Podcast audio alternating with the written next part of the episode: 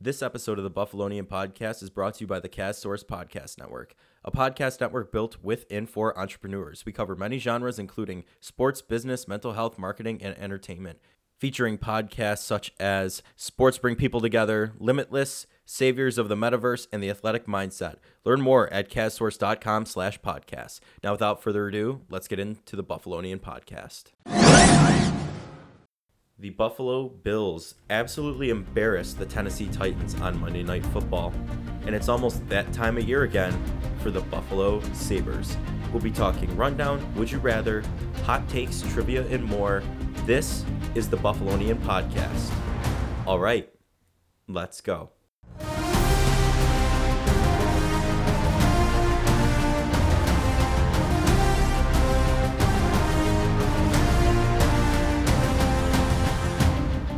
We are back with the Buffalonian Podcast. I'm Joe Kelly, and today I'm joined by Mike Marino and not Dom Loss. No, Dom, the other, the other one's gone yeah, today. Yeah, we're, we're they're playing uh, switcheroo. They're sorry. Also, we were at the game last night. My voice is a little hoarse today. But good reason for it to be a little hoarse, though. Oh, exactly. Yeah, there, no, there's no other way about it. But yeah, Mike and Dom have officially switched places, and you know, Mike Mike is in today, and then. The for the betting on the Bills week three predictions. Uh, Dom will be here, but Mike will not. So you know, it's just it's musical chairs here. But yeah, no, Joe's the only consistent force here, I guess. I guess so. I guess so. No, you know what? That's not a bad thing. I'm uh, like consistency is key, you know. So yeah, one hundred percent. Yeah, but without further ado, let's get into that amazing game that we were at last night. Holy cow! I could not. I. My my eyes, I, I could not believe, like, just it, watching that game. It was the perfect night, sixty-three, no rain, just no wind either. It was perfect, and forty-one to seven. Yeah. forty-one to seven. No, I, I, I can't I can't sit here and be like, I expected that at all. Like, the no. Titans, they've had our number the past few years, so I was a little like, you yeah. know, I think it's going to be close. You know, like, Ed Oliver, Tim Settle out for yeah, Derrick Henry, too. Yeah, like, we had some injuries. Like, Derrick Henry's been able to run all over us, and we know... Last year we had some issue with uh, stopping the run, like yeah. Jonathan Taylor. But um, no, I mean we held him in check. Like that was one of Derrick Henry's worst games it's ever. A, it's worse, his worst game in fifty career starts. Yeah, like I was. Um, I he was, I was replaced, watching, taken out of the game in the half. Yeah, because like his uh, carries was his lowest in like three years. His yards per carry and overall yards were lowest in like three to four years. So that just shows how much we've schemed and been ready for this game, for this matchup. I would say, like, Tremaine stepped up. He did. I think he did a very good job. No, of keeping, he wants that contract. Keeping Henry in check. And, you know, overall, like, yeah, another game where we go down in the opening drive and score a touchdown. Um, just right off the bat. Like, that's yeah. that gets your momentum going. And then, I know, going into halftime, it was only seventeen seven, so it was still a pretty close game. But right. coming into the third quarter, it was just like, there was like a fire and yeah. we just took off. Like, and we were down on that side of the field where they were just constantly scoring in the yeah. third quarter. And then we look, it's what, thirty something. It was the score mm-hmm. before they went up to forty-one. Yeah. And we're like, there's three minutes left in the third quarter. Exactly. Like it was the Titans weren't doing anything. No, it was remarkable. Cause like, like we said, no one expected us to just absolutely blow them out. But you a lot know, of people thought it was going to be the opposite. They thought this would be the games the Bills would falter. One no, of them. I, like I could have expected that. Like, yeah. um, honestly, after this game, I have a lot of confidence going, going forward. Like that, we could really go to anyone and right. beat them. Because think about it, we beat the Rams thirty-one to ten. They were the team that just won the Super Bowl, so they were, you know, the champs, the team to beat. Titans, they were the number one seed in the A F C last year. Yeah. So they were. In theory, the best team in the A F C last year, and we beat them forty-one to seven. Mm-hmm. So to outscore opponents seventy-two to seventeen. I was in just your first, about to say that. Yeah. In your first two games against two legit teams, is it just shows that this this Bills team is like legit. Like I would say right now, they're the team to beat, not just in the A F C but in the N F L. No, absolutely. I, you know, people have been asking the question. Are they truly that top-tier team where, you know, everyone has to go through them? I would say yes. I would say there's no question now. I think if you're a defensive coordinator for any team facing the Bills, you are mm-hmm. scared. one hundred percent. Because, I mean, we've had guys we had guys stepping up in that game. It's like, who are they? Like, first touchdown, Reggie Gilliam. Yeah, no, a fullback is a shift. The guy's literally a tight he, end. Yeah, he slipped he's through, mm-hmm. slipped through a few tackles there, scored a touchdown. I mean, we had Jake Kummerow got the start because yeah. Gabe Davis was out. He had an and he amazing made plays. catch on the, the sideline as well to you move know, us into a first down territory. It was it was fantastic. We know Mitch Morse went down early. He came back, luckily, but mm-hmm. Van Rotten stepped in. He did he did a fine job. Yeah. And then Spencer Brown, obviously, he made it on time. I know he was uh, stuck in traffic, just right. like everybody else. But that tweet uh, was just too much. I couldn't. It was couldn't good to see it. that uh, he made it on time. And the thing for me is, you know, Dane Jackson getting that awful hit, granted by Tremaine Edmonds. We were just speaking highly of him. But, I mean, if we look at it as a whole here, he's moving his extremities. Like, there's no real damage done. Like, gr- yeah. granted, there is damage, but nothing long-lasting, and he'll be able to play again. It's not like Aaron Williams, if you remember that. Yeah, or Ryan ago. Shazier for Pittsburgh. Yeah. No, it's it's very encouraging because at the time, it was like we didn't know really what happened. And then, no. you know, you just see all these people crowding him, and then they bring the ambulance on, and it's like, this is yeah. this is really serious. And, well, you, you know, see the hopefully, Titans player flip him, too? Yeah, Moved I mean, him. watching the replay, when it first when he first got hit, he did, like, roll on his side and was, like, looked like banging his arm on the ground. Mm-hmm. But I think they did the right thing, you know, just stabilize him, get the ambulance out there, because neck injuries, head injuries, they're just so dangerous. Oh, and yeah. you got to take so much precaution with it. Like, so it doesn't matter, like, how innocent the hit looks. Any hit up top, I think, really, they need to look into, because luckily we were, we were in the stands. We're like, this is hopefully just all precaution. Like, mm-hmm. they're just being extra careful with this. Right. Because, like, right now he's out of the hospital. And they're still evaluating him and everything, but he was able to walk out of the hospital. I believe he's home. And, you know, McDermott, a lot of teammates after the game, they were saying, like, how in that moment it's more than just football. Like, you're you're a human being at that point. And right. you just want that player to be healthy and okay. Does no one – also, my question is, isn't it courtesy to take a knee for an injury like that, though? No one was kneeling. Normally, no, normally I know, you I take know. the knee. I know, like, our whole team was out there surrounding him. Well, and, yeah, like, but normally the that. Titans players, like, even of the opposing team, you drop down and, mm-hmm. like, you know, like, just for a minute while he's, yeah, until he's I, gone. I, I mean, yeah, I don't know. Like, I think it might have been a little different. Like, on the field, maybe he was more, like, responsive and moving and stuff, and we just couldn't tell. Right. But either way, like, it, yeah. that's just so good to hear that, you know, there's no neck or spinal injury there. Right. But we can expect him to probably be out for the next game. But even so, don't rush him back, man. No. Just take, take your time. We need you for the long run. Right. And if you look at it, though, the starter stayed in for a while after that still. It was before Willis came out. Like, it was a couple drives. Yeah, that was right that. before halftime, too. Yeah. Yeah. Because so then the next play was a sack on Tannehill, and then just went to halftime. Mm-hmm. But um, no, there were, there were a few injuries that happened in this game. And, like, yeah, I know Micah Hyde got banged up. Yeah. Um, Jordan Phillips Jordan pulled his Phillips hammy or hamstring. something, ter- whatever he did. And I, then, like we said, Morris went out, but he came back. Mm-hmm. So, yeah, in a game like that, I think it was really smart choice to take out Allen and all them, because there, there's no need for a fluke injury to happen. No, because no. it was it was a blowout. We had the game in hand. You don't give, want to lose Diggs because you're already down Davis. And exactly. Then, yeah. We threw in James Cook, give him some touches. He actually was the Bills' leading rusher after that game. Yeah. Funny enough. Yeah. No, like, I, I mean, I can't say I was overly impressed with James Cook. He had the one long run. Right. It was nice, but, like, you know, it's only a second N F L game. Yeah. So I just I have to give um I have to give a little bit of a round of applause here for our cornerbacks, Elam and Benford. Mm-hmm. They they stepped up and did a great job, in my opinion. They the Titans did nothing after Dane Jackson was out. Oh, yeah. Couldn't throw it all in the third quarter. Oh, for sure. And to have two rookie, like, even Elam was making great tackles. He moved up on that one where it was a screen pass. He he came right up to Derrick Henry and wrapped around him and took him down. Yeah. So yeah. I think you're seeing promise, whereas against the Rams, it was more heavy on Benford's side of the scale. Mm-hmm. This was pretty pretty decent on both of their parts, and I think that's something we were looking for and finally got. So now the depth that's there, you know, is depth. You're not just throwing in rookies hoping for the best. You yeah. know, they can play. No, I would say I would say the Rams and Titans matchup's a little different. I would say the Rams have more legit, like, targets. Like, Cooper Kupp is a oh, yeah. lock top five receiver, and Allen Robinson is a very reliable number two wide receiver. Could mm-hmm. be a number one on some teams. Very well, yeah, very and, well could be. And, like, you know, Titans right now, their top receiver is a rookie, Treylon Burks, and then they have Robert Woods. Um, but, you know, they're not of the same the same tier as the Rams offense. So um, we were able to keep Derrick Henry in check, and that's the most important thing. When Derrick Henry can't can't perform, the, their offense isn't performing.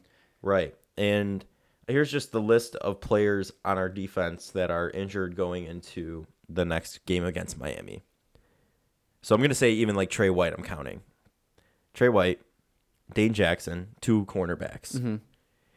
Micah Hyde, Jordan Phillips, Ed Oliver, and Tim Settle. That's a, that's a good chunk of guys now. And when you lose Jordan Phillips, if he's not... Granted, he could have just pulled his hamstring. Like, we yeah. don't know the extent of the injury.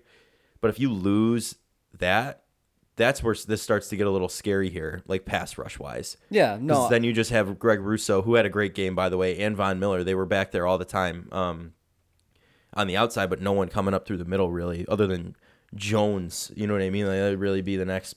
Yeah, so, I mean, this is this is what I'll take out of it. So... We got all these injuries, and we got a key divisional game coming up. So, I think I think you have to take Miami legit now after their comeback over Baltimore. You can't just be like, oh, it's Miami, easy win. No, you got you got to take them serious now. Yeah. So, I would say it's concerning that there's some injuries, but I think our coaching is going to prepare the guys well enough and get them ready to go. Plus, I think, you know, our main... Our main um, way of success right now is through the offense.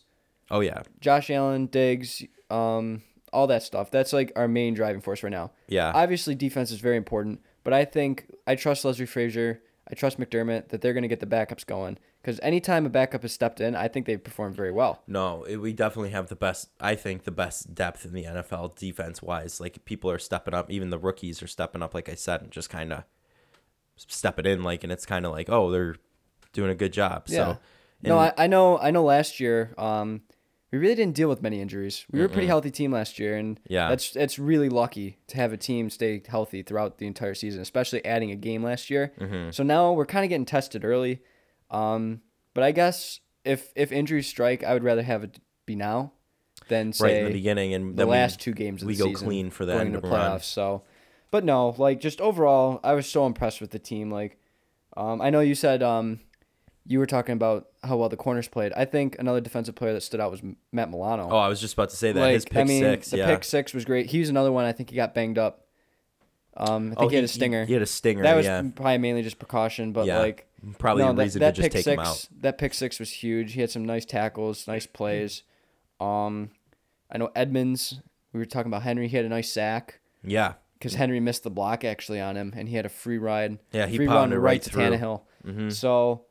You know, it's just that's just really good. And then um got to give a shout out to special teams. Yeah. Sam Martin's first punt with for the a, Bills. As a Buffalo Bill, yeah. The the receiver muffs it and we get it back. And even his second punt, they muffed it again. Yeah. Like, Titans were able to recover. And then they on just, a freak recovery. That that was like yeah, it was going it was everywhere. It was just unlucky. Yeah. And then, you know, the third time, uh, they just threw Robert Woods back there cuz they're like we just need someone to catch it. Mm-hmm. Like, you know, just catch just hold on to it, but yeah, seeing Robert Woods on the field was a little bit of a trip down memory lane. I know we were talking about him and, you know, Marquise Goodwin at the time. You know, yeah. they, they would always be back. It was just, you know, yeah. a little funny to see. But, no, um, there's no doubt in my mind that the Bills have what it takes to go all the way. Like, oh, I, for I, sure. I, this is, like, this is the standing point now. Like you said, seventy-two to seventeen over two weeks. And it's the first two weeks where the first week one's always a fluke week most of the time, mm-hmm. right? Like, it's like, oh, my God, the Bengals lost to the Steelers, right, with Mitch Trubisky. They lost again. Like, and we, we yeah, took out Rush. the – yeah, yeah, with to Cooper Rush. Like, it's unbelievable. And it's – you look at our schedule so far, defending Super Bowl champions mm-hmm. and the defending number one seed yep. for the A F C Conference. Yeah. seventy-two to seventeen Mm-hmm. Yeah. How can you argue with that? I gra- Granted, the Titans haven't been looking as good. Even in the first game, they lost to the Giants. I mean – But, that was that. I, to me, that loss was on coaching. Because yeah. at the end, they should have been feeding Henry to get the ball closer instead of taking Neal's, like almost at midfield. Yeah. So like that was just a coaching coaching thing there. I don't know. You know. No. I, I just love seeing. We were on the the away sideline pretty much five rows up, and uh, Mike Brable getting mad was probably the best thing I've ever seen. You know, just in his sweater vest on the sideline. So it was just really cool and. Um, That first play, Mike and I were recording Reggie Gilliam Gilliam, sorry, going in for the touchdown. We didn't even know because we thought he got stuffed. Remember? I thought I thought yeah. Singletary had the ball. Yeah. No, it looked like it. That and was honestly a good fake. Reggie Gilliam slips out and goes down the sideline and scores. Like yeah, slipped out of two tackles too, pretty much. So it was it was kind of crazy. But no, like it was just so weird because in the fourth quarter, like we're just sitting there and it's like something would happen. Like like Malik Willis, he fumbled, mm-hmm. and we're just like, oh, he fumbled. Like oh, like that's that's awesome, but like. It was just kind of like cool because yeah. we were up so much and like the whole vibe in the stadium was just like so happy just because oh my gosh, we were dominating. Yeah, all the random like people around night. us, we were all like high-fiving and everything. Like it was it was yeah. just no one was not smiling unless you were a Tennessee Titans fan. And, you know, we respected it on the way out. Did I want to shout, imagine being a Titans fan right now in the tunnel? Maybe. But granted, they've beaten us the past two years, won in spectacular fashion. So, mm-hmm. I you know. You gotta, you gotta let it rest a little bit. So. I, I will. I just want to bring up one thing. So remember last year when we were playing in Tennessee, mm-hmm. it was a fourth and one or fourth and goal. Yeah. Fourth and one. No, it was fourth and, Josh, and one. Josh Allen was gonna run and he slipped. Yeah. I think the Bills learned from that. They did because, because it was like year, the same spot. This yeah. year, in the second quarter before halftime, we ran a pass instead, mm-hmm. and then Diggs was wide open for a touchdown. So I think they they learned that. Um, Give it to Allen and let him throw. Trust Allen mm-hmm. in that sense because they're going to expect us to just run it with Allen on a fourth and short, third and short. They did. We did that one time, mm-hmm. and he got he got stuffed. We we turned it over on the first drive or second drive, I want to say. Yeah. And we were like, they went for it down there, and they, you know, they turned it over because mm-hmm. Allen tried to run outside and he was stuffed immediately. So no, they definitely probably tried it one time. And then finally, they were just like, all right, we're going to put it in Allen's hands and let him yeah. go for it. Because I know what you're talking about. Because it was in the same spot as that. It was literally, yeah, the it was same literally a yard spot. off. It yeah. was not even. So it was like that same situation down on the clock. And you're like, we got to get a touchdown before going into halftime because you were only up ten to seven. Mm-hmm. But, but yeah, like, um, we'll just go into here, um, you know, the pregame stuff for that game. You had Bruce Smith was there. Pre-game. Oh, yeah. We had Jim Kelly and Marv Levy hyping up the crowd. Yeah. And I think once Marv Levy got the mic, we all knew what he was going to say. And I think everybody in the stadium said it with him. And the fact that he's ninety-something. Yeah, he's in his mid-nineties. Mid-nineties, and he's that. He He's sharp still mentally. Yeah. Like, it sounds the same as he did. And the, I mean, the last time I've really listened to him talk and say anything is on that E S P N thirty for thirty about, yeah. about the Bills, the Four Falls of Buffalo. Yeah, that was ago. that was probably two thousand twelve, I think, or something. He's still just he's very sharp, and he got that. Honestly, I had chills when he started saying. I'm gonna be honest with you, that was probably the best that opening the crowd, game thing I've ever been to. So no, that got the crowd going right off the bat, got the players going, mm-hmm. and you know, it, there's if, if the Bills are on, there's no one who can stop them. I think no. if. The A F C has to come through Orchard Park. Nobody's coming in our building and beating us. No. Nobody. And nobody's in any building, I think, is going to be like, okay, we, we have the pieces to beat them. Like, just st- straight up just beat them right out the gate. Yeah, this is... This it's going to the- be our fault if we lose. That's just simply put. Like, if we aren't clicking, that's why. Like, there's no no no reason we shouldn't win. Yeah, this is, this is the main thing that uh, I've noticed. Like, last few years in the playoffs... We end up matching up with the Chiefs, and we lose. But it's always at Arrowhead. Mm-hmm. Anytime we've been playing the Chiefs, it's always at Arrowhead. Right, if and that home can... team advantage is actually, I mean, as much as people don't want to believe it, there is a real advantage there. Arrowhead is a very difficult stadium to play in. It's very loud. Mm-hmm. It's a huge advantage for the Chiefs. So if we can get Kansas City here in the playoffs, I have no doubt in my mind that we'll beat them. No, there's no question. That's that's our game all day, every day. Because honestly, we di- we have gone into Arrowhead and won. Yeah, we did. Like last season in the regular season, these two teams are matched up, and now I think our secondary. Granted, they did do some receiving moves, right? Like receiver wise, and Mahomes is still thrown for seven touchdowns. Mm-hmm. Yeah, like there's they no, still have legit there's guys, no like, questioning that Mahomes is going to still be Mahomes. As much yeah. as I hate to say that, but I think our team is honestly built up more, and they they hit their peak a couple of years ago, in my opinion, mm-hmm. with Tyreek Hill, like everyone being there, and the Bills are just. You know, like surface tension in a pool, like when you're coming up, mm-hmm. like, you know, the swimmer pictures and stuff. Yeah. The Bills are breaking that surface tension right now. They're not, they haven't peaked yet. That's the Chiefs are going back down, I think. Yeah. You no, know, losing I... Tyreek Hill and all of that stuff. I think that that's bigger than they think, especially against a secondary like ours, like a good team. It's going to be different. Yeah, I'd currently say that the Bills and Chiefs are the top two in the A F C. Like, those are the two teams that are going to be battling throughout the entire year for that number one seed. Um, I just, I don't know. Like, I know we're going to kind of transition into uh, next week's matchup. A lot of people are hyping up the Dolphins right now because of that huge comeback. Like, that was very impressive that they came back from being down so much in the fourth quarter to win. I'll give them all the credit in the world for that. Mm-hmm. I'll give credit to Tua for leading it. Right. But, you know, I'm, I can't sit here and be like, I'm scared. Like, I mean, just, I, I know it's in Miami. That's going to be a tough game. Always playing down there because in the heat and everything, it's going to get us. But right. It's very humid, too. Yeah. It's not like it's a dry heat. Like, no. You know, L A was one hundred degrees, but it probably didn't feel like it was one hundred degrees, you know? Yeah. No. So, like, I don't know. I think the main thing is, I'm, I'm not going to get too far into this, but I think the main thing is we're, if we can get pressure on Tua, he's not going to have the arm strength to make those throws off his back foot. No, because we saw in that Ravens game, Tyreek Hill had to slow down.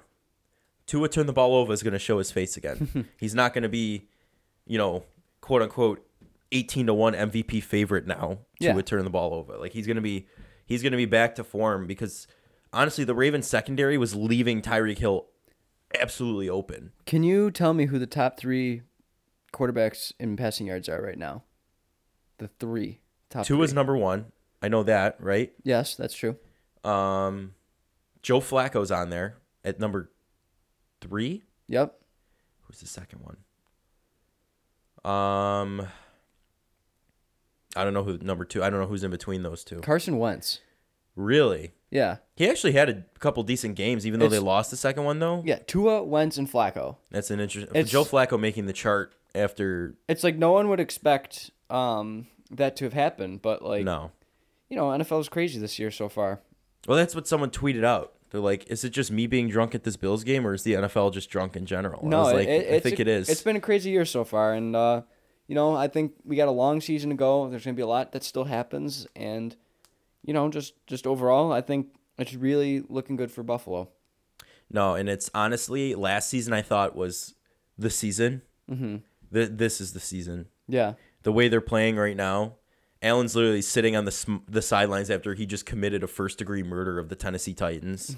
Like, you know what I mean? Yeah. Like, like just it's it's it's the year, it's the year, and I, you know, I granted things can still happen, and I'm not gonna I'm gonna knock on wood saying it's the year because I granted I hope it, but I'm not one hundred percent gonna bank on it, you know, because things can happen, injuries can happen, things oh, yeah. like that. So no, yeah. I just I I don't think the Bills are taking any crap from any other team, and they're they're they're gonna be they're the ones to beat, and that's been solidified. And I think everyone in the N F L media knows that now. Mm-hmm. Where you had people like Nick Wright questioning it for the longest time, yeah, and Josh Allen's ability. Granted, he he still he he was you know sixty-eight point something percent completion percentage last night, right? Not spectacular, yeah. but had a passer rating of one hundred twenty-eight. Yeah. Third highest, I think. I think Diggs, I want to say Diggs had the highest uh, P F F grade for wide receiver. I think he was over ninety. I know that's kind of Dom's thing. He knows oh, yeah, all those, Dom's a big P F F grades, guy. Yeah. But um, I'm pretty sure he was the top graded wide receiver. Um, but I don't know, just, just overall, it, it was really good to see. Really encouraging and really just kind of like a relief. Yeah. That it's like... Yes, we are actually, all this hype surrounding us is real. Well, in the last Bills game you went to, I mean, you just got to tell us. Yeah, everyone. so no, uh, I got a little story. Like, last time I went to a Bills game was in two thousand seventeen. It was against the Chicago Bears, and Nathan Peterman was starting at quarterback. Who now plays for the Chicago Bears, but on the practice squad. Yeah, and, you know, Mitch Trubisky, rookie Mitch Trubisky, absolutely dotted up the Bills. I'm, I'm pretty certain I left after the third quarter because we were getting blown out. Um, very unfortunate. I then think we went was, last night, and last night was like the complete opposite. Yeah, we were blowing out. Yes, the Titans. No, and, and people were leaving the, the stadium. People were leaving because it was so bad. And normally, like you even said last night to me, people normally leave when their team is getting blown out, mm-hmm. but people are leaving when their team is blowing someone out because yeah. it's a late game and people have work. Yeah, Monday night. Yeah, you know, people got things to do. But it's just like it was so cool to see, and everyone was just the camaraderie was at an all-time high. But no, I just want to do uh, another thing. Uh, shout out to Alex Tuck going to the game, starting the hey chat. Oh and yeah, no one recognized him. Nope. No one recognized him. If I saw him, I would have known. He's I, holding up his phone, all these people around him. No one recognizes Alex Tuck. Oh, my gosh. He's a pretty recognizable dude. Next. Tall stature. This you know year, what I mean? Like, he'll be recognizable this year. Yeah, once he's a little more known and the Sabres are a little, you know. He'll have more than fifty games under his belt, yeah. Yeah. No, if I saw him, I, w- I would have known who that was right away. But, you know, that I think that, you got anything else, or is that going to? I think that's I think that's pretty good. I think we yeah. covered a, quite a bit there. Yeah, no, we did. But we'll cover Bills, Dolphins, and the rest of the N F L on our next episode this week of Betting on the Bills Week three. And we'll be right back with some Sabres talk right after this. This edition of the Buffalonian Podcast is brought to you by the KazSource Podcast Network, a podcast network built with and for entrepreneurs, featuring shows such as Sports Bring People Together. Listen to entrepreneurial conversations with those in sports, could be players, agents, and so on. And who knows where the conversation will take you, but sports got us together in the first place. Find this show wherever you listen to podcasts, or simply visit sports e plus dot com. And now, let's get back to the show. Welcome back to the Buffalonian Podcast. We're moving forward with some Sabres talk. There's a little bit more to talk about right now. We're getting closer. Getting closer to the season. We are. It's training, actually inching very close. Yeah, training camp's going to be coming up at the end of this month. Then we're going to get some preseason hockey. Uh, and then then regular season. It's it's come up rather quick. I know N H L offseason's a little different than N F L offseason. I feel like N F L, there's a lot more downtime. Yeah, well, even just from doing this over the... the course of the N F L down or off season, it's uh there's a lot more downtime. We didn't have yeah. Bills news for a solid three, four months. Like yeah. you know, anything spectacular. But Sabres, it feels like we've turned the corner very fast. We're moving right back into the season. So I mean it's exciting for sure. More stuff to talk about. That's all that means. So Yeah. Yeah, no, I think uh, right now the main thing is probably that uh, we just completed the the prospects challenge. Um again, Dom attended some of the games. Mm-hmm. Um, we did not. We no. But we did not. I do know, you know, what happened. I know we went three and oh in our games, mm-hmm. and I think overall, that doesn't surprise me. No, our prospects were ranked number one for a reason, and I would say they've definitely shown why. You know, they've proved it. But yeah, it's, it is a little tough that you know the guy who is at some of these games to give some eyewitness accounts is, is not here. That, also, talking about FanFest, and when we move on to that, he was there and we were not. So yeah, it'll be no. it'll be interesting. But when he's here next week, uh, we'll delve into it a little yeah, more. Yeah, he'll have some stuff he'll want to say. So, yeah.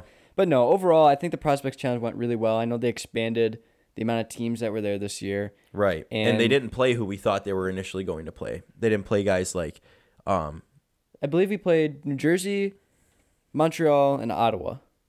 No, no, no. I mean, like on like the Sabres, oh, like, like the, the roster. They didn't. They yeah, didn't yeah, actually yeah. play. Like, um, I'm completely blanking. I, I people who we consider are technically considered prospects, but really aren't. Yeah. Like, uh, like an Owen Power. Owen Power, yes. Yeah, no, Owen yeah. Power wasn't because he played eight games. I don't know why I just completely spaced out on that, but no, you're you're good. No, man. yeah, they um, they really only played. No, probably the, the draftees and the rookies. So yeah, the top names are probably like Matt Savoy, Yuri mm-hmm. Kulich, uh, Jack Quinn. Um, but yeah, no, like it was very, very good to see all these prospects get on the ice and uh, get to see what they're all about in a Sabres sweater. Um, I think overall, the Sabres players that stood out, Matt Savoy. Mm-hmm. I think that's going to be right. become a number steal. one overall pick. So, or not overall for us overall. I think that's going to become a steal. I know there's already been some comparisons about uh, him being like a Danny Briere, and yeah. we already know how impactful Danny Briere was here. Uh, should never left, but that's a that's a different whole tangent. different story. Yeah. um, but no, I mean like he's just he's so good. I think he was playing on the top line. Um, just to be able to get him where we got him is truly remarkable. And um, Yuri Kulich, I know he was dealing with some injuries, I believe. I don't think he played in the first game. And then no one thought he was going to play at all. And then he ends up playing no. again. Yeah. And he performed really well. And then, um, you know, obviously Jack Quinn, expected to be in the N H L roster full-time this year, um, looked, looked good. But just some of the other guys, like a Philip Sederqvist, uh, Lucas Rosak, um, Oskari Laxkanen, like, those are guys where they weren't highly drafted. You know, they're they're kind of like, I'm not going to say mid-tier prospects, but they're guys that it's going to take a while for them to get their shot in the N H L. And I think they performed very well too. Like, it just shows that we have such a deep prospect pool that these are guys who were playing very well, and who knows if they'll ever even wear a jersey, like, for the Sabres. Like, we don't know. It's just remarkable. And um, the one one goalie we had, I think he was, I'm not sure if he was, he was just an invite. He doesn't have a contract. No. No, um, you're right. I did see that. Yeah, he's no, he, uh, he's not signed by Thomas, the Sabres. Thomas Suchanek. Let me see the name. Yeah, I think Suchanek.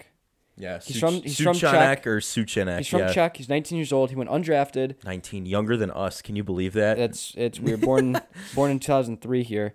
So, no, just he he played very well. I think after he went undrafted, he said the Sabres actually reached out to him like the next day, or like that weekend, because they were interested in him. Yeah. And especially now, um, with what we're probably thinking, Eric Portillo will not sign with the Sabres. With mm-hmm. him deciding to go back to college, he'll probably become yeah. a free agent. We can sign Suchanek to an entry-level deal. And it might, it's probably a good move for just goalie depth. Yeah, I know. He, you know, they're very encouraged about possibly giving him a contract. Add depth to the prospects there because, um, can you know, you we drafted we drafted Leinen in the second round this yeah. year, but that's just, he is very raw. Right. And he's going to need a lot of time to develop. Suchanek is another one. He's going to need a lot of time to develop if we give him a contract. But it's just another name to have in the prospect pool. You can never never have enough prospects because right. Devin Levi is still in college. Lukanen, we still don't know what he can do in the N H L because he just hasn't been healthy to show. And honestly, just, just throw in that name because I think they really liked him. And I think he played very well. Right. No, and uh, can you imagine being just, you know, an unsigned, undrafted just prospect just showing up to play and like see, then actually getting signed? Like how, see, how this crazy is, this is the crazy thing to me. You look at like N F L and you know you have guys like Dane Jackson. He was a seventh round pick and he was starting. Right. You guys like Levi Wallace, who's undrafted, he became a starter. Mm-hmm. It's just like a lot of the guys you draft, they end up making the roster. Yeah. And like a lot of undrafted guys make the roster. N H L, it takes a few years, even if you're a first-round pick. No, because you got to play through the A H L, improve yourself there, you and work your juniors, way up. Juniors, everything. Like, yeah. First-round picks, it's hard to make the N H L, let yeah. alone mid-round, late-round picks. This guy's undrafted. So wow. his road to the N H L, I'm not saying he's like, you know, the next Dominic Hasek, Ryan Miller. He doesn't even have a contract with this team yet. I'm just saying it, the way he performed, I think he's worthy of getting a contract. Give him an entry-level deal. He can go back to Europe and play. He's only nineteen. There's no harm. No, yeah. At least in my opinion, there's no harm. No, I no harm, no foul. If if he's, like you said, free right now, you you try him out and see what happens. Give him a contract, a cheap contract. We have yeah, the money for it. Deal. Yeah, we have the money for it. So try him out. And if he's fantastic, what a steal. You exactly. know what I mean? Like, what a steal. So I know, kind of continuing prospect talks here, um, our seventh round pick this year, Linus Stroydin, Stroydin. Stroydin. I, um, yeah. He signed an extension, the S H L, that'll keep him over there through twenty twenty-five. Um, not not very concerning there because, again, he's a seventh-round pick. Right. Obviously someone who's going to have to develop. But um, I've seen a lot of clips like on social media and stuff. Our prospects, they're playing in Europe right now. Yeah. And I'm hearing a lot of our prospects are playing very well and making impacts. Oh, good. And it's like that's just so encouraging because, again, these are guys who – aren't necessarily highly touted. I mean, Noah Austin is one of them who was a first-round pick. Right. He's playing. Yeah. But, like, you know, Stroydin, I've heard, um, I'm blanking on his name, Marhala, Mahalan. He was, like, a mid-round pick a few years ago. Finnish. He's playing right now. I've heard his name a few times. Yeah. Um, some of the Russians we got. Like, yeah. just it's just so good because it just seems like for so long we've been bad, but we haven't had, like, the prospects. No, we haven't had that talent coming up, the young guys, like to really fill any positions, and now we do, and it's just exciting. Yeah, you know? Like I saw a post where it was like coaches on the hot seat and the odds they're going to get fired. And oh, Don yeah. Granado was like a twelve to one odds to no get fired. No shot he's getting fired. I'm thinking like why why would Don Granado get fired? He has done such a good job. He's the only coach in the past decade who's done a decent job. He has gotten this team to show great improvement. He's gotten them to work so well together. He got He's the reason why, in my opinion, Tage Thompson broke out. Oh, yeah. He's the reason why Jeff Skinner, Skinner had a good season. Resurged. Kyle Poso had a resurgence. Darlene had a bounce back. Like, he's just a player's coach. He's very good at developing players. He's worked all his entire career as an assistant coach, as a development coach with Team U S A. Mm-hmm. Like, he knows how to develop players. He's so, he's the McDermott for the Sabres. If Granato or Adams were to be fired after the season, that would be probably the biggest mistake. No. Anything. I, absolutely. I'm not, I don't think it's even on the table. I, I think whoever's making this post is just because the Sabres are expected to miss it's the playoffs. It's just slander. It's Sabres slander. That's all it is. And so, granted, you're you're you're you know, the Sabres are projected to miss the playoffs. They've missed the playoffs for the past decade. Who cares? Yeah. Who yeah, cares? We're heading in the right direction. If you see improvement and they're trending up, who cares if they miss the playoffs? It's like, you know, the Bills. We made the playoffs that first year, right, with Tyrod Taylor mm-hmm. under McDermott. Second year, we regressed to six and ten. Exactly. With the rookie quarterback, and we were rebuilding the team. That's exactly what, not the rookie part, but a lot of these younger guys and these prospects, we're rebuilding the Sabres from the ground up pretty oh, yeah. much. And we're going to see that trending upwards like the Bills did. Maybe, you know, hockey takes longer, so not mm-hmm. as fast, but... But no, we're heading in the right direction. Yeah. And um, I think it's very encouraging because Sabres Fan Fest, that was also this past weekend, um, just to see the amount of players that were down there, you know, it was it was so cool because it's like we, we are getting, to me, Buffalo will always be a hockey town. Yes. And we talked about that before because I called yeah. it a football town. Yeah. No, Buffalo's a hockey town. So the Sabres are very important to this community. It's not that they don't care about the Sabres. It's just they had no reason to go watch them right. throughout the past few years. There's just there's been no like sign of life. Like Kruger, for like the year the N H L got shut down with COVID that year, there was just nothing to be excited for with the Sabres. No, absolutely nothing. And coming in the COVID year when it was just um no we played like Atlantic teams. And I'm gonna be honest with you, that was even worse. Yeah, and like that's like, you know. If most of you listening know, I'm Mike and Dom are the two bigger Sabres fans, the three of us. Like I, I don't know. I never really had a reason to get into them. Like I used to play hockey, but then again, I just knew of the players. Like when Jack, when Jack Eichel and Skinner first came around, that eleven game or ten game win streak, like mm-hmm. that's when I really tuned in. And then they started losing, and I was like, yeah. all right, I'm done. You know, I'm not worried about it. So yeah, like now they're resurging, and I've gone to games with both Dom and Mike, and it, it's. It's an atmosphere you want to be in, and I think more people are going to start to see that and come around. Yeah, no, I mean, FanFest was very packed, and it's very good because um, showing that this team cares about the community and wants to do things for their fans mm-hmm. and that the fans will actually come out. Didn't Kevin Adams run a five K? He did. He did participate in the five K the, yeah. next, the next morning. Yeah, so, that's our G M. yeah. like running with the community like, and just being out there with yeah, the everyday I mean, people. Like, I mean, just overall, they had uh, Q and A's. I think the The fans could ask players questions, um, you know, just to get see what they're like as a person. And all the players were very nice. All the autographs. We had some alumni down there. Yeah. All the different um, activities that they had. Um, again, I did not participate. I did not go and attend. Dom did. Unfortunately, I did not either. But so. but I saw enough to where I was like, that's that's so fun. I kind of wish I did, looking back on it, but I was working, so I unfortunately yeah. couldn't go. But.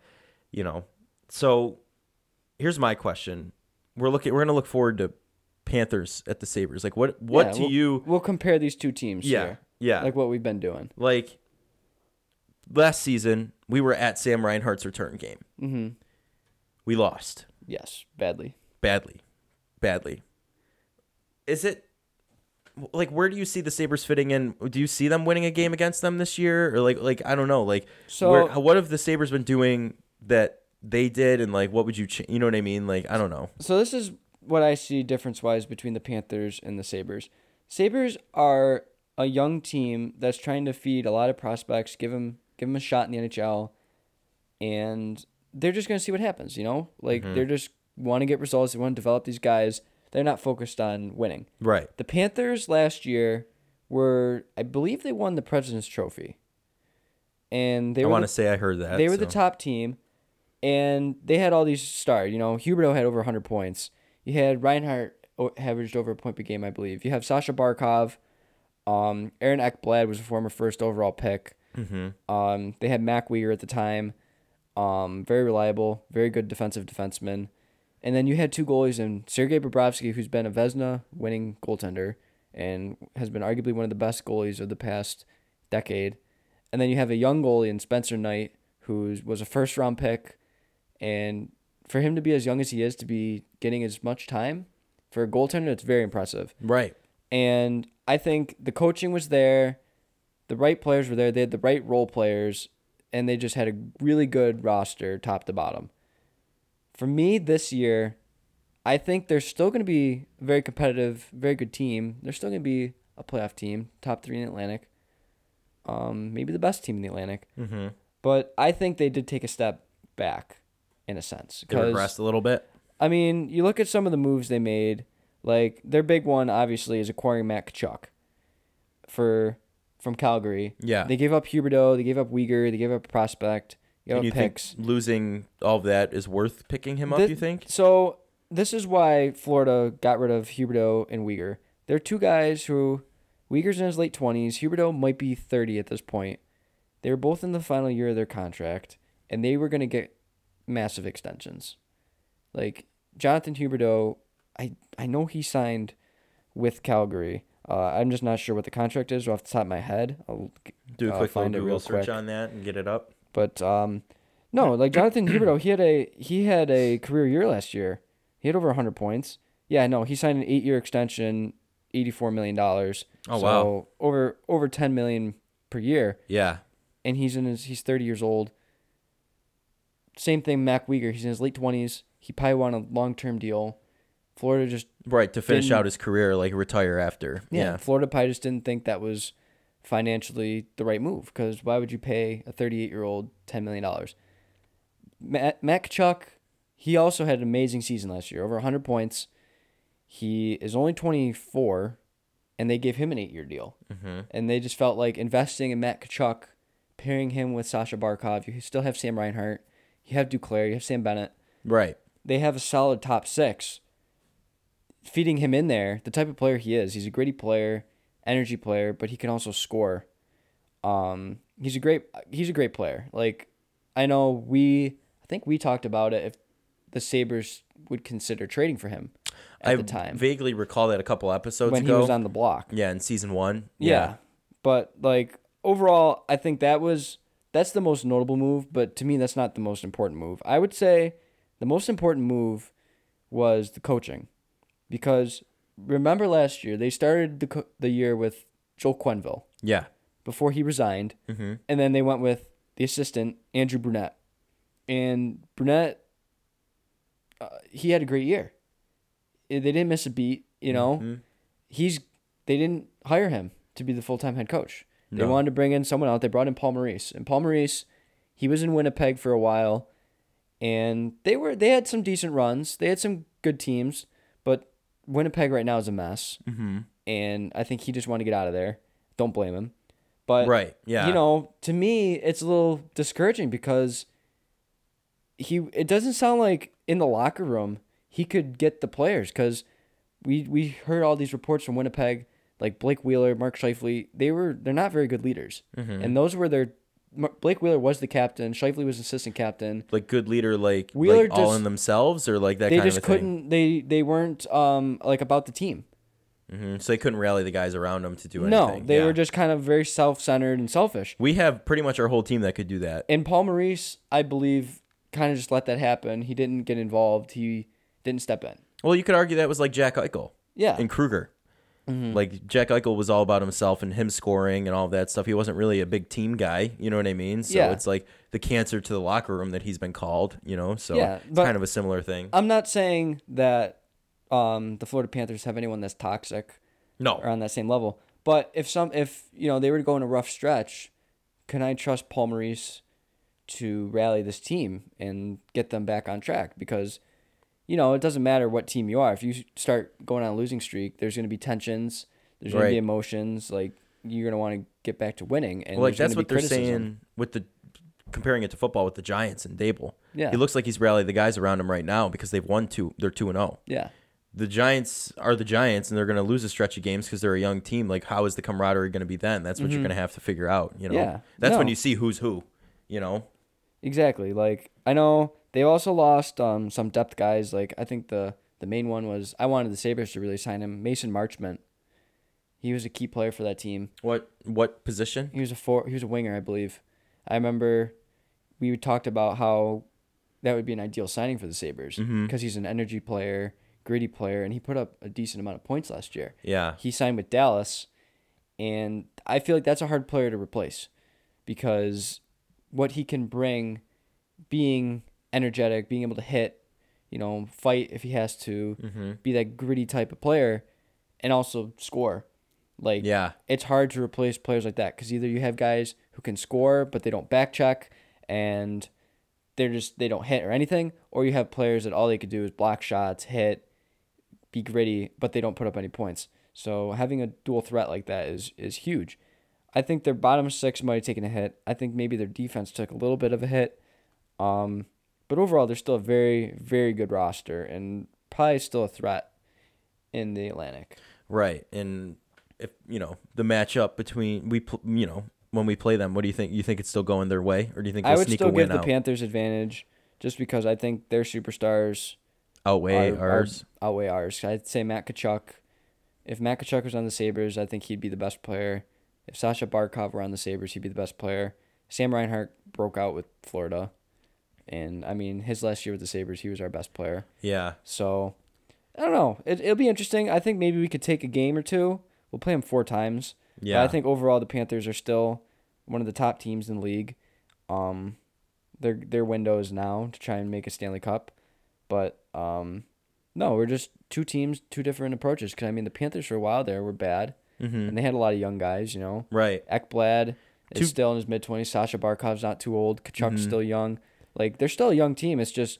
Yeah. They're in win-now mode because all those guys have massive contracts. Right, and we're we're two different uh, areas of the, the life cycle of a rebuilding team. So. Yeah, oh, for sure. But and then, um, you know, we'll we'll go into now the third our third pairing pairings. Did you have your second pairing you want to mention? Because we I'll dominated just say quick, ours last mine, week. Mine would be Power and Lyubushkin. That was mine as well. That's last week. The exact reason why they brought in Ilya Lyubushkin to be a right shot defenseman to pair with Owen Power, who's more defensive minded. Right. Um, they're going to want Owen Power to play his game. So, you know, because he's very dominant the, with his game. Go up yeah. in the rush, make plays towards the net, do all that.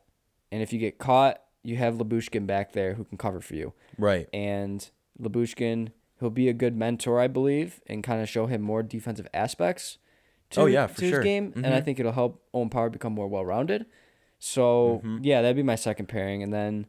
I think our third might be the same. Third's probably the same. Mine's right Bryson, now Bryson and, and Yoki, Yoki Haru. Haru. Yeah. yeah. Just because I think both of them, I know we, we kind of um, dogged on Yoki Haru a little bit. Yeah. And Bryson last year for not being, you know, making mistakes and not being the best out there at all times. But it's your third pairing. Get you probably, I don't know, fifteen minutes per night. We're going to be mainly heavy on our top four this season. Oh, yeah. So... For Bryson, sure. I, he has an offensive mind.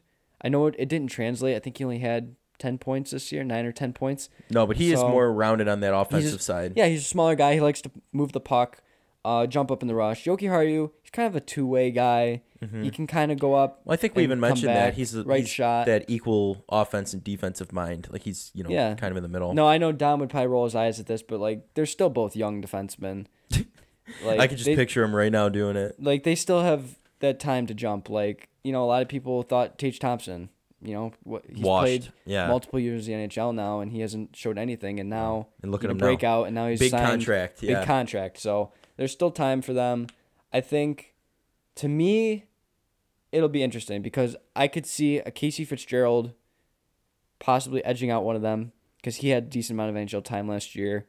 Right shot defenseman, mm-hmm. kind of more um, defensive minded. Gritty player. Right. Um, another one we signed we signed Cal Clegg. He came oh. from Montreal, I want to say. Okay. He's a guy who's on a two way deal, so he can go down to Rochester. But if there's injuries, he can get called up. And I think he played some time in the N H L last year between L A and Montreal. One of the he started the year with one and ended with the other. I'm not completely sure okay. which way.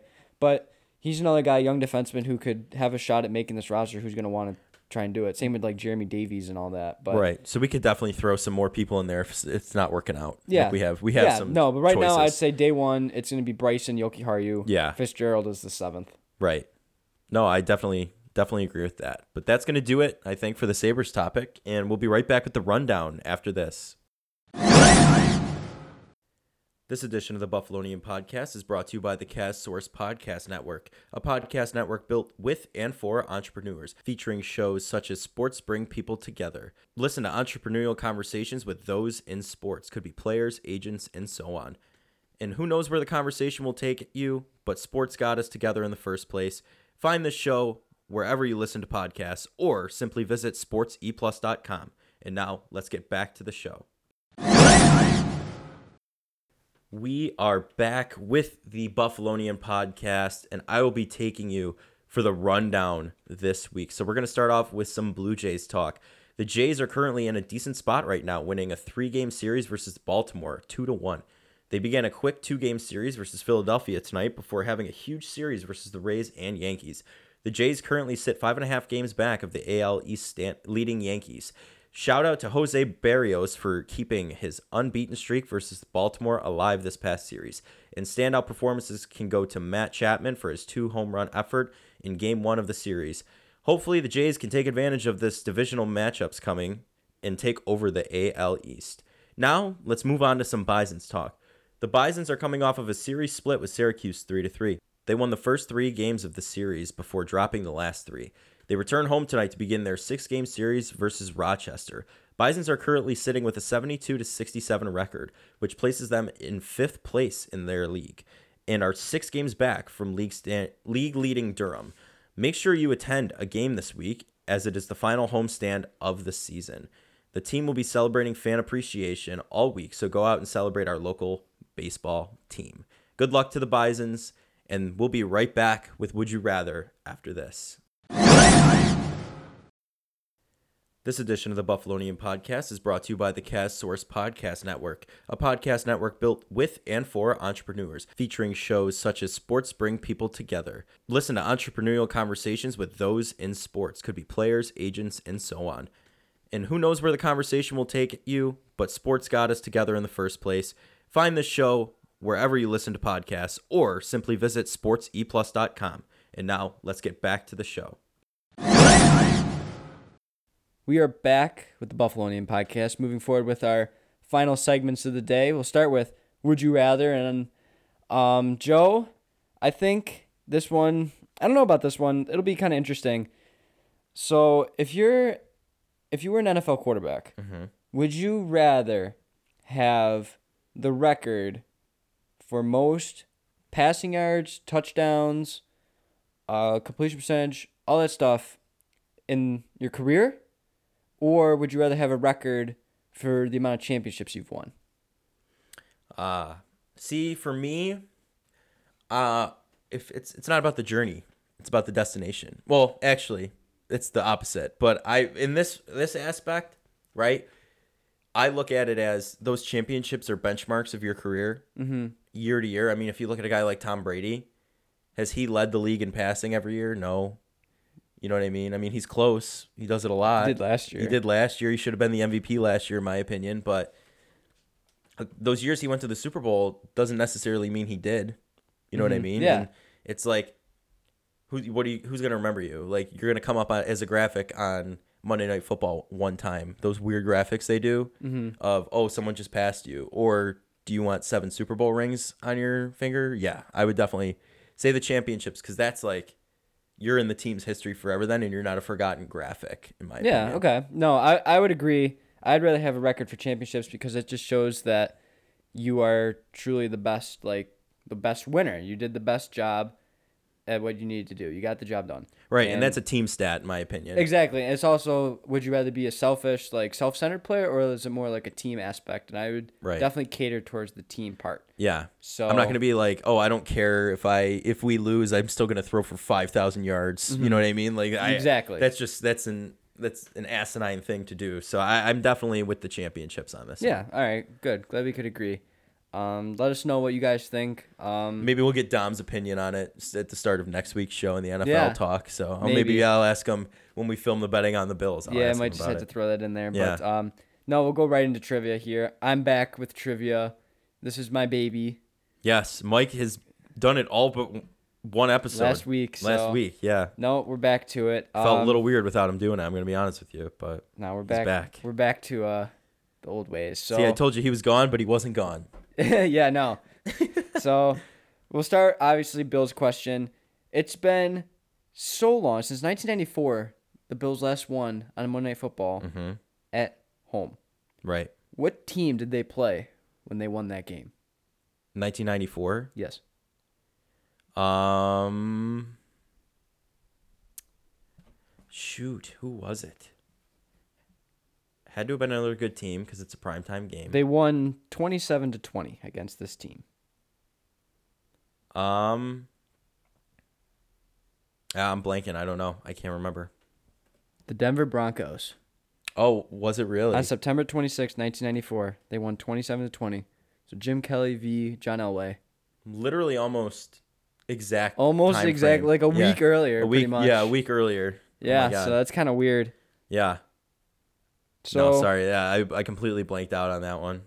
Yeah, no, it, that that's fine. And like I know we we've, we've been talking. I wasn't sure if you might know that because we were talking about that. I think at the game. I only knew the last win was in nineteen ninety-four. I, it, yeah, that was I to who I don't I didn't know, but yeah. So we'll go on to the Sabres trivia question. Um, I would say there is a pretty high prospect in our pool who just had a birthday, just yesterday actually.